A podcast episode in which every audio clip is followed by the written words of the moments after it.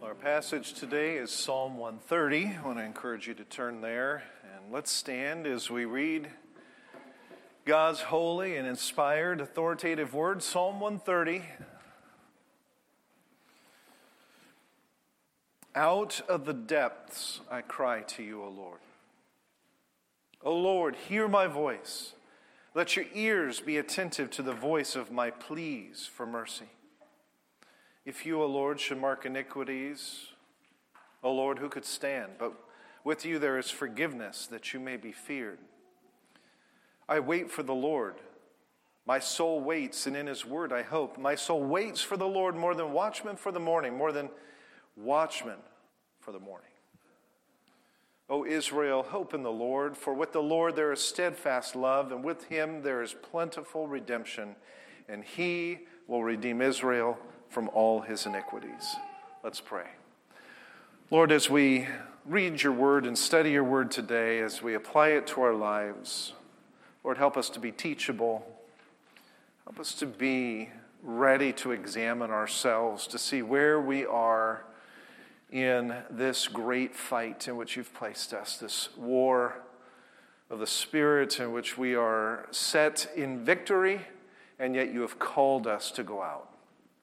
So, Lord, help us to have the confidence, the expectation that we see in the psalmist that you have forgiven our sins and that we wait upon you with expectation.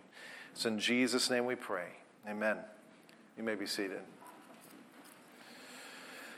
Well, Psalm 130, it's one of 15 songs of ascent that the Israels sang as they made their way up to Jerusalem to celebrate various festivals, particularly of Passover and of tabernacles. So these were the common songs that everyone knew. Psalm 130 was one of them. Some also call it a penitent psalm, one of seven in the book of Psalms, because it deals with confession and repentance.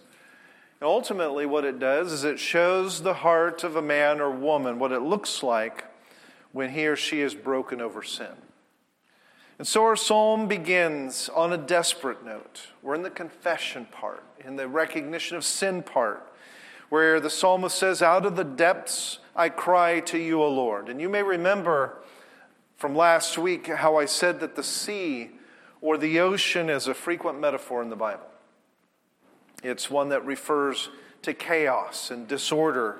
And that phrase, from the depths, is is used often when talking about the sea. And so we can see it here in Ezekiel 27, where God says to the nation of Tyre, Who is like Tyre? Like one destroyed in the midst of the sea. When your waves came from the seas, you satisfied many peoples with your abundant wealth and merchandise, you enriched the kings of the earth. Now you are wrecked by the seas. In the depths of the waters, your merchandise and all your crew in your midst have sunk with you. Why does the psalmist describe himself as in the depths? Well, Psalm 69, that's also up there, help, helpful in that regard, where we read, Save me, O God, for the waters have come up to my neck, and I sink in deep mire where there is no foothold. I have come into deep waters, and the flood sweeps over me. And so in Psalm 69, David equates persecution and affliction with being in deep water. And in Psalm 130, what we have is trials, maybe afflictions, maybe. That might be part of the context. But the fact is that this is a psalm of confession and repentance. And so that suggests that the more likely case is that the depths of the sea are the consequences of his sin. And in that regard, I think of Jonah's prayer, right? Where he's uh, in literally the depths of the sea. And in Jonah 2, he cries out to the Lord, he says, out of my distress, very similar to Psalm 130. It says, And he answered me, Out of the belly of Sheol I cried, and you heard my voice, for you cast me into the deep. Right? Consequence of his rebellion, you cast me into the deep, into the heart of the seas, and the flood surrounded me. All your waves and your billows passed over me. And then I said, I am driven away from your sight, yet I shall look again upon your holy temple. It's pretty confident hope, right, that Jonah has in the midst of his circumstance. Yet I will look upon your holy temple. The waters closed in over me to take my life, the deep surrounded me. Weeds were wrapped about my head at the roots of the mountains. I went down to the land whose bars closed upon me forever. Yet you brought up my life from the pit, O Lord my God. So, obviously, these are literal waters also, right, of the Mediterranean, yet they represent being cast away from God under his judgment.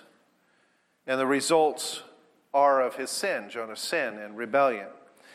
And that's probably what the psalmist is thinking here in Psalm 130. He's like Jonah praying from not the midst of the Mediterranean Ocean, but the midst of his own depths, right? Will God hear him? Can God's mercy reach so far as to rescue a man or a woman enslaved, dead to sin, who is suffering from lost peace and, and divided relationships and the sense of God's judgment? What's the answer? The answer is yes. And so verse 3 asks a very question, a good question. If, if you, O Lord, should mark iniquities, which are sins, O Lord, who could stand? And that's a rhetorical question, obviously, because the psalmist is praying out to God. He believes, it implies that God will show him mercy. But recognizing, however, that without the mercy of God, none could stand before him, that is important to the process of confession important to repentance. Years ago, I read a Calvin and Hobbes cartoon as an illustration in a book that I shared with a Colorado conference two weeks ago. It went like this. And some of you, years ago, you may remember this illustration. It's one of my favorites. Calvin's red wagon is racing along under a blue sky, thanks to Hobbes, the tiger, his imaginary friend who is pushing from behind. So Calvin is speaking over his shoulder. He says, It's true, Hobbes, that ignorance is bliss. And Calvin steers straight towards this dark forest. He says, Once you start seeing things, you start seeing problems everywhere. And once you see problems, you feel like you ought to try to fix them. And and then the next frame is the, you know, Calvin and Hobbes now whizzing down a narrow path between trees, obviously problems all around them. Hobbes has jumped on board. Calvin's steering like Mario Andretti right in the, in the front, fixing problems. He says, always seems to require personal change. And change means doing things that aren't fun. Well, I say fooey to that. And so Hobbes' striped head barely misses the branch as they go down. Then suddenly the wagon clears the forest. And what's going on? Well, it shoots over the crest of the hill, right? And along with the wagon, you can see danger imminent. And then Calvin continues But if you're purposefully ignorant, you don't know any better, so you can keep doing whatever you want, he yells. The secret to happiness is short term self interest. So then, suddenly, in the next to last frame, the, the red wagon, you know, shoots out into space. Hobbes' eyes popping out of his head, Calvin tumbling through the air. We're headed for the cliff. But Calvin, as he's tumbling, he's covering his eyes, and he says, I don't want to know about it. and next, there's a frame of, of sky, the boys yelling, uh, why? Yeah, as, as you see in Calvin Hobbes often. And in the last frame is Hobbes flattened on the ground, stars swirling over his head and he says, I'm not sure I can handle so much bliss.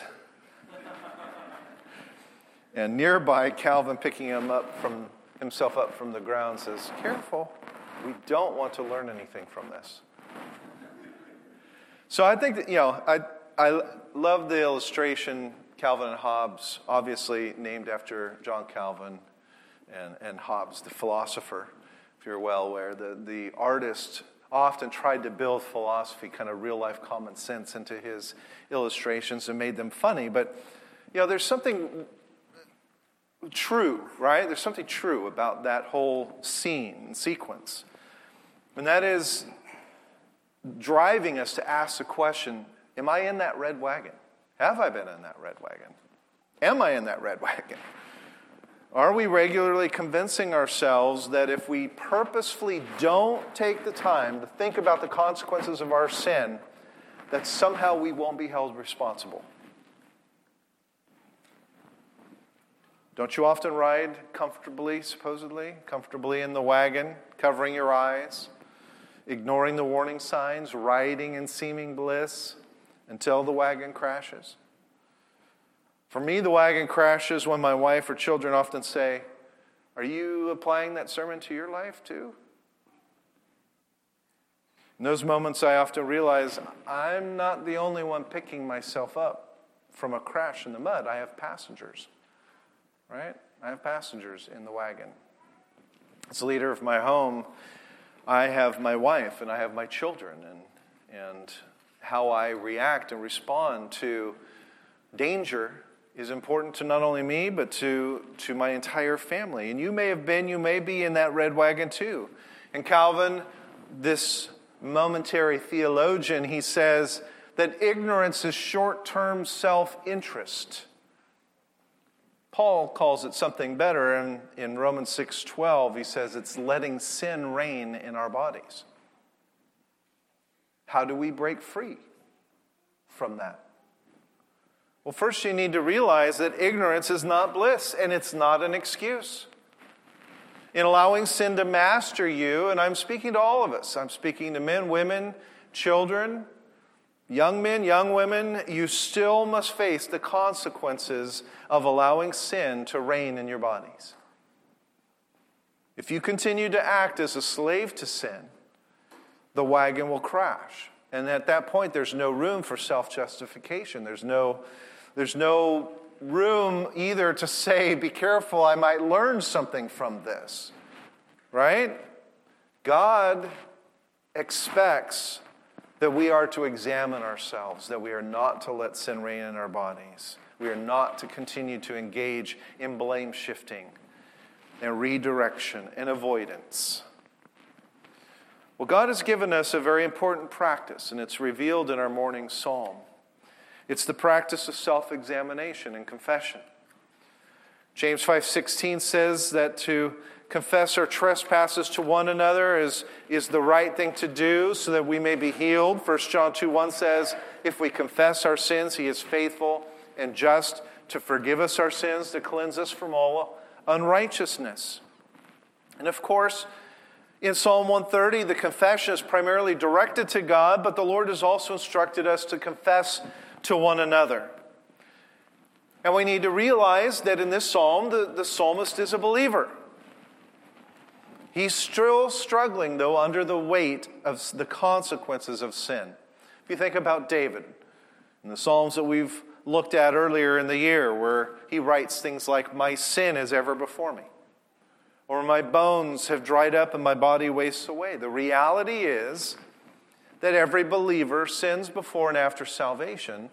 The differences in those two time periods is this as a non Christian, you are described in the Bible as one whose only desire is to run from God, to exalt yourself.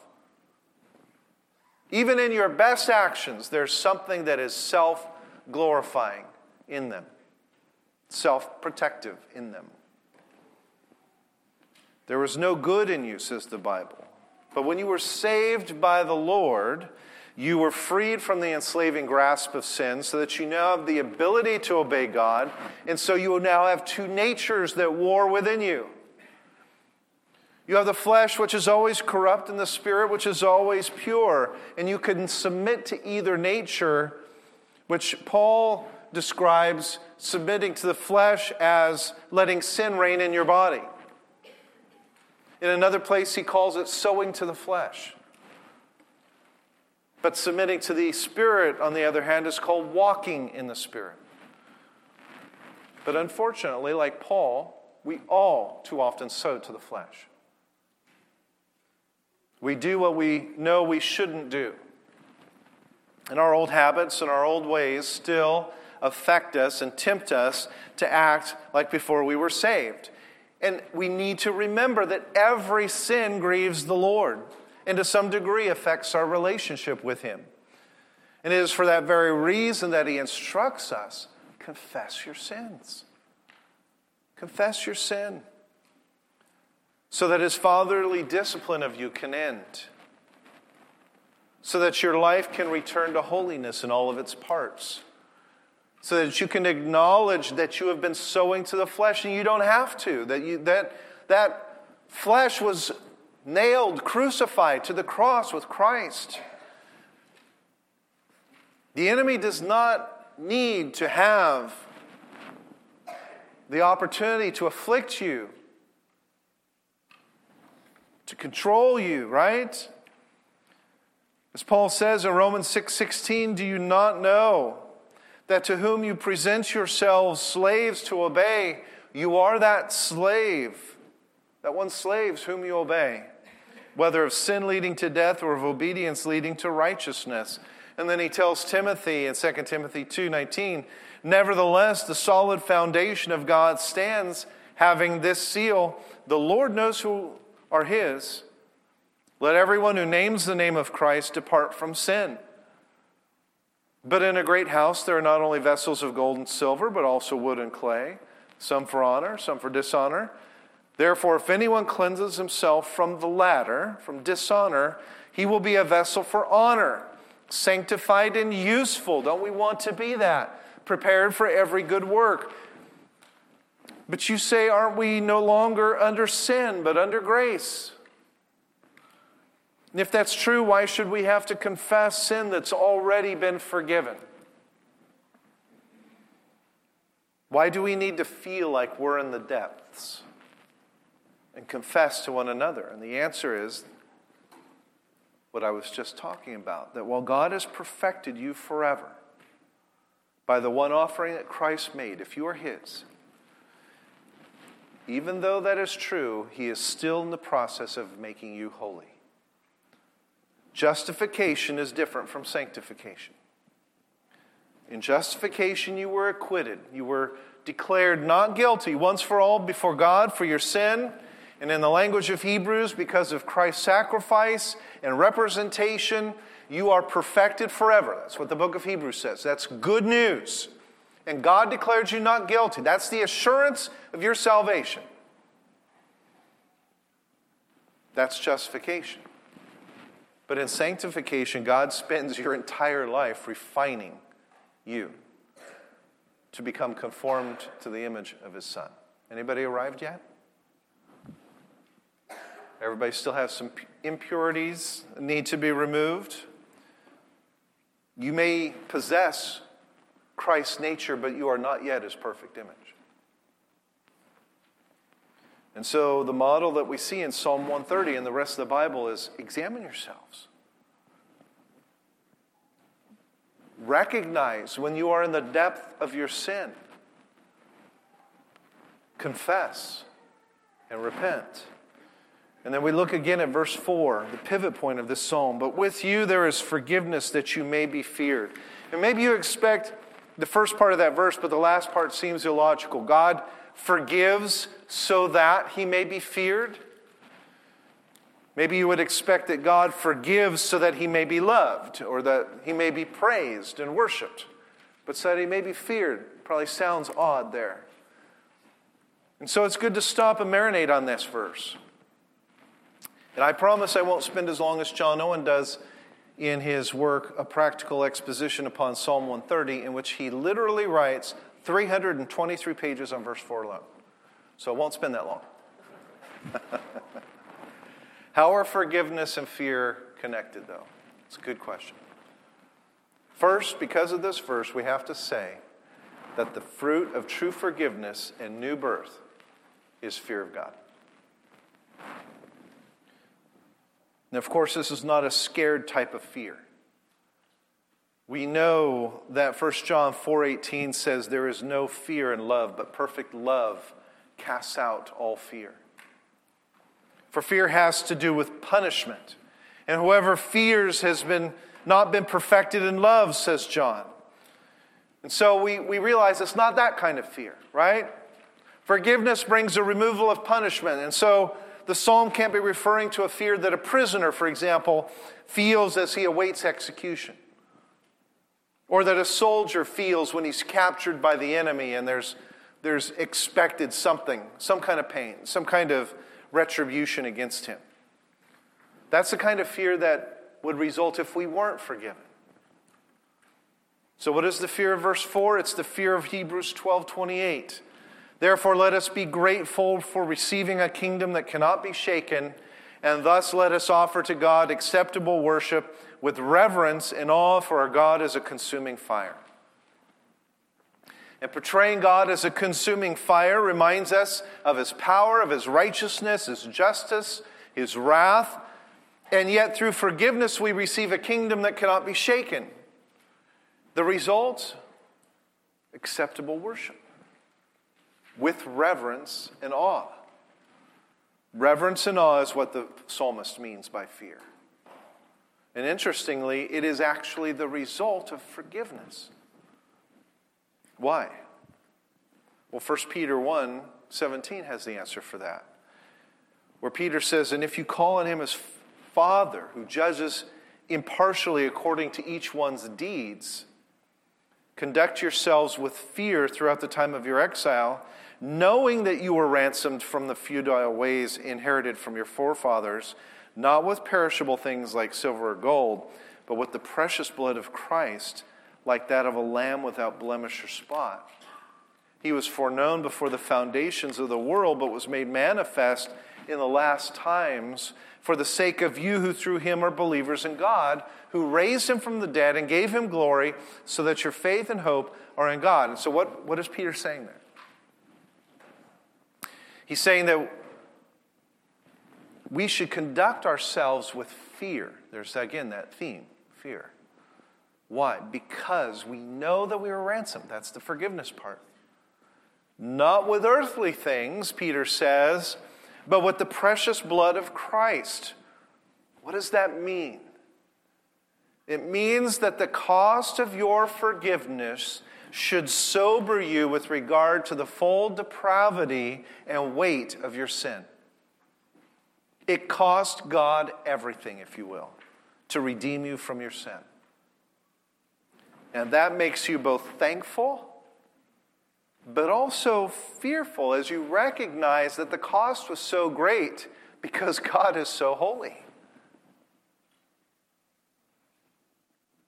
Wow, it cost that much to redeem me? because my sin is that great an offense against a holy, perfect, righteous, just God? Thank you. And wow, that's what is being meant here by verse 4 of Psalm 130.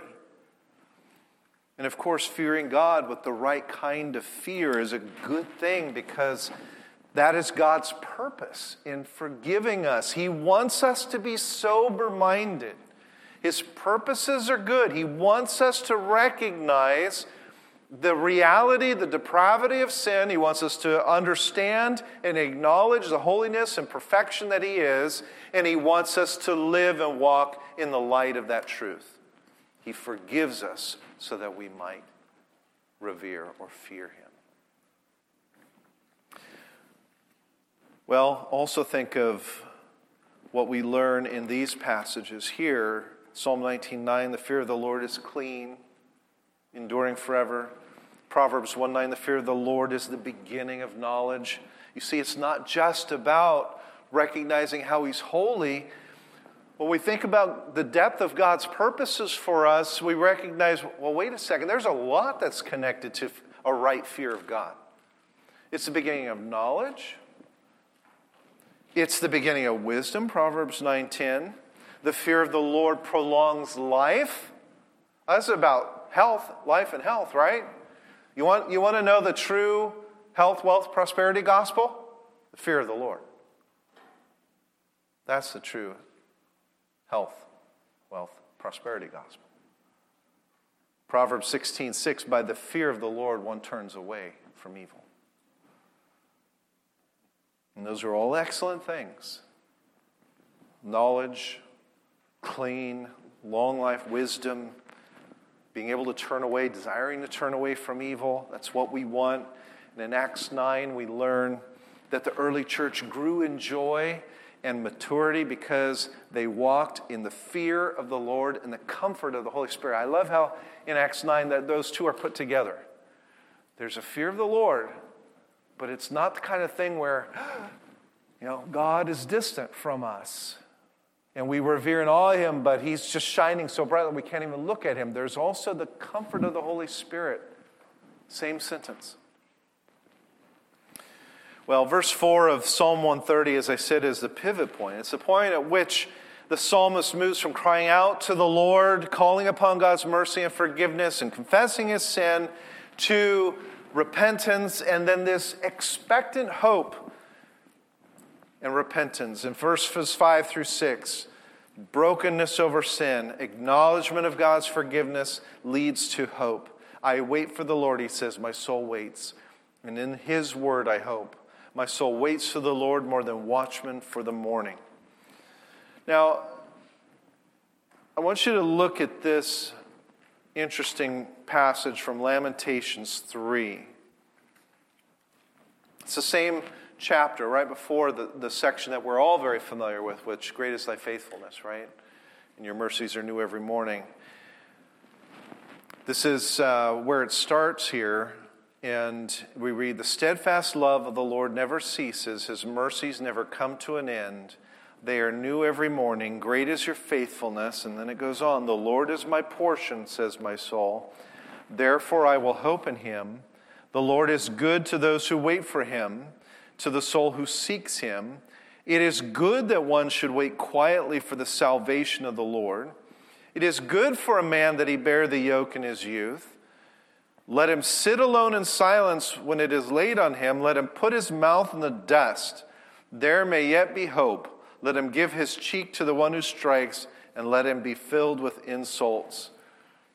You forgot that part was there, right? For the Lord will not cast off forever, but though he cause grief, he will have compassion according to the abundance of his steadfast love. For he does not afflict from his heart or grieve the children of men. I like this passage when we are thinking about verses 5 through 6 of Psalm 130. Because the psalmist said, I wait on the Lord more than watchmen for the morning. And it's a great metaphor. It's, it's the idea of watchmen at night, laboring all evening, waiting for the morning for a number of reasons. One, the sun rising and, and, lighting up the day brought safety because the light reveals whatever's hidden in the shadows. And most of the time, the enemy doesn't attack at broad daylight.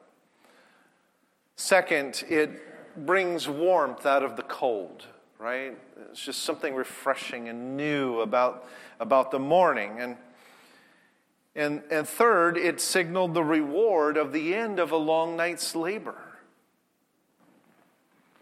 Well, the psalmist looks at that and he says, Well, wait, my wait on the Lord is, is more dear than a watchman just waiting for the sun to rise. And by the way, the watchman had 100% certainty, faith, and hope that the sun was going to rise. Right? It just, it just would. So he's waiting. And that's the way our wait should be on the Lord, even more expectant than that 100% certainty of the watchman. And Lamentations 3 says, the Lord's love and mercies are new every morning. So that's part of what is being brought out by the sun rising. It's new mercies, new faithfulness that's going to come today. But it also says it is good for the soul to wait. That's a part that's that's a little odd in this passage. The psalmist says he hopes in God's word, and the word contains God's promises and the description of his character. Lamentations 3 speaks of both God's love and character, the salvation of God, God's compassion and steadfast love. And the word repeated three times in verses 5 and 6 of Psalm 130, wait, occurs here in Lamentations 3, where we find that the one who waits should wait quietly, that it's good for a young man to bear the yoke. Why? Why must we wait? And why so long? Well, first, part of God's salvific work in your life is to wean you off of the dependence that you have upon worldly things. Think about where you place your identity. Where, especially you young men, because we have the young men mentioned here and young women, where are you rooting your identity? Is it in the opinions of your peers? Is it in their acceptance? Is it in your possessions? Your intelligence, your looks? What is it? What do you spend most of your time thinking about, wanting to do? Well, God wants to wean you off of all of these temporary, shallow, superficial things. Because in, their, in the end, they lead to true pain and suffering. It doesn't seem like it at first. They promise, on a shallow level, pleasure and attention, a reputation and acceptance and affirmation. But God says it is good for you to bear the yoke, for me to wean you from these things, because that short term pain, not short term pleasure, but the short term pain, ends in something that you do like. It ends in hope, it ends in endurance, it ends in glory, it ends in joy. God promises that in the midst of that, this is, that's, this is where the great is thy faithfulness, where the, your mercies are new every morning. This is where it all comes in.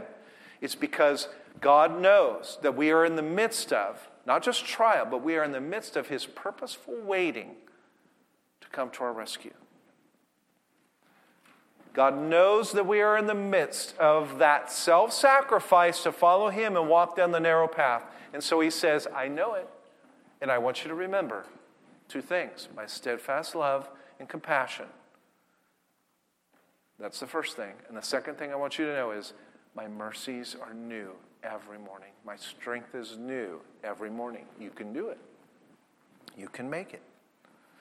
And so he, he promises that. He promises that he is with us and walks alongside of us. All right? As I said, the early church walked in the comfort of the Spirit. He's called the Paracletus, the one who walks alongside of his people. He promises that he supplies us what we need. He nourishes us through the weekly participation in the Lord's Supper and the fellowship of the saints, the promises of his word, and that waiting will come to an end, and at the end is glory and a reward of righteousness. And I'm reminded how Paul puts suffering and comfort alongside one another in Romans 8:36 where he says, "For your sake we are killed all day long." Here's a guy that needed mercies and strength that were new every morning. We are accounted as sheep for the slaughter. And yet, in all these things, we are more than conquerors through him who loved us. Right? More than conquerors through him who loved us. For I'm persuaded nothing, I just put in a big word, all capital letters, nothing, because that's what all this summary is.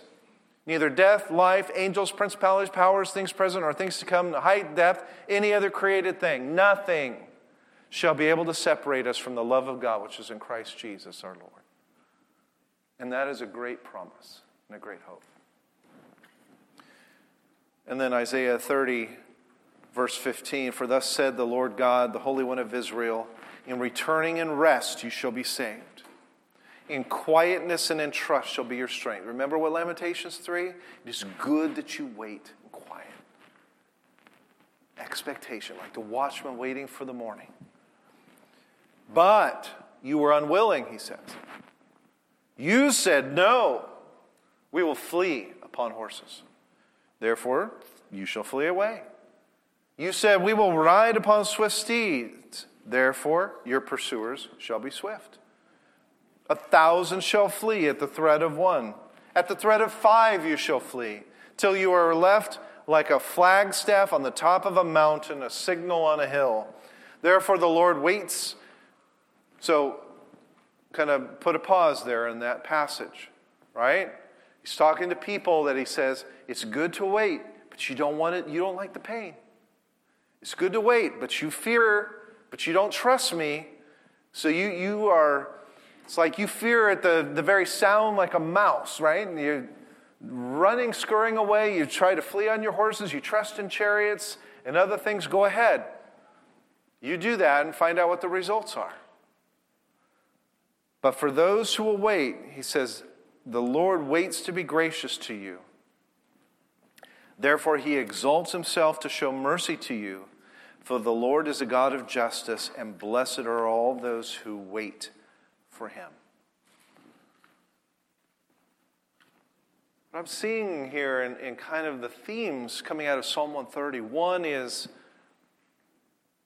we, we have to examine ourselves and we can't be like Calvin in the wagon. We can't look at short term self interest and, and ignore our sin. But second, we need to be patient. We need to wait upon God because in our trust in Him and our knowledge that He has forgiven us, we also acknowledge that He is a God of compassion. He's a God of steadfast love. He is a God who has His own purposes that result in our best good. And so we are patient like the watchman waiting for the morning. The morning has not come yet, but it will. It will. Well, finally, we arrive at the high point of the psalm in verses 7 through 8. Four, as a conclusion, why am I waiting? For with the Lord there is steadfast love, and with him is plentiful redemption, and he will redeem Israel from all his iniquities. I think one of the struggles of the Christian is to believe, especially in the midst of that wait, that God's mercy is strong enough and his strength sufficient enough to rescue us from our troubles, especially our sin. And there are two phrases in that section that stand out particularly strong to me. One is steadfast love, which is repeated so often in the Psalms. And the second is plentiful redemption. I like that phrase. Plentiful redemption. You see, God as a father doesn't just offer you redemption, that would have been enough. And given the reality of the depravity of sin, as we talked about earlier, that would definitely be enough as we understood that. But God doesn't just want, in His faithful covenantal fatherly love, to give you redemption, He wants to give you plentiful redemption. Just like Jesus said, I have not just come to give you life, I have come to give you abundant life, right? Overflowing life. Psalm 130 was one of Martin Luther's four favorite psalms. It said that the church father Augustine had Psalm 130's words inscribed on the wall in his bedroom where he lay dying so that he might memorize them and look at them as he was, it was there on his bed. He awaited the abundant redemption that God promised, even as he suffered pain, even as he waited for the dawn, if you will. The question is do you wait upon God? Are you looking forward to that plentiful redemption? Would you ex- describe yourself as examining yourself? Would you ex- describe yourself as, as expectant and waiting like a watchman? I'm so glad that the Bible does not teach, blot out my transgressions according to the zeal with which I confess them. You see, the good news is that victory is assured. God will redeem his people from their sins. And his salvation is based upon his steadfast love and his purposes. And Jesus Christ is our high priest forever. He's still praying for you today, right at this moment. The way he did for Peter. Remember how he told Peter, Simon, God, ha- uh, Satan has demanded permission to sift you like wheat. But I have prayed for you so that your faith may not fail. And you, when once you have turned again, strengthen your brothers. It's a great verse. And I think it's, it's what he would say to us today Peter, you're going to fail. And you're going to fail miserably. Each of you, as well as me, we will fail miserably. But Jesus is praying. Satan, the world, the things that demand your attention, things that offer you that short term pleasure, They are praying to sift you like wheat, to make you ineffective, to destroy you. But Jesus has said, I will pray to you. And when you have overcome, when you've confessed and repented, strengthen your brothers. Don't leave that part out either. We are, after all, a community, a family, are we not? And we need to be investing in one another with that reality, even as was read in Galatians and some of the other passages at the beginning of the service, that we are, all of us, in the same boat. We are struggling the same. And you are never alone, no matter how deep or dark the depths. For God has affirmed his covenant to those who are his children by an immutable oath, says the Bible. And that's why Paul can say, we overwhelmingly conquer. And so, friends, I want to close with this reminder, this affirmation, really this benediction. It's found in Jude. You know this one, but it's a good one because it's appropriate today. Jude 24 through 25.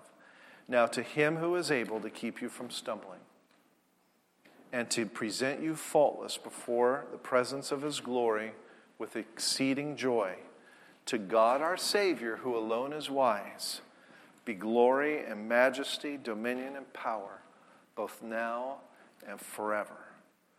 May the Lord bless you as you wait upon him and hope for his salvation. Let's pray. Father, we do thank you for your great forgiveness.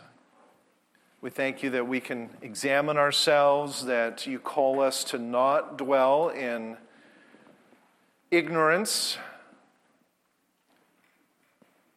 to not be distracted by the world, but to f- examine ourselves, to be willing to confess our sin, to begin to wait upon you in your right timing. It may not, in our confession, immediately absolve us from our, the consequences of sin. We still may be facing trials, afflictions, maybe the direct results of what our sin brought upon us or our families.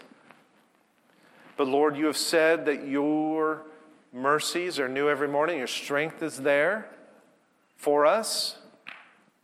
You are for us.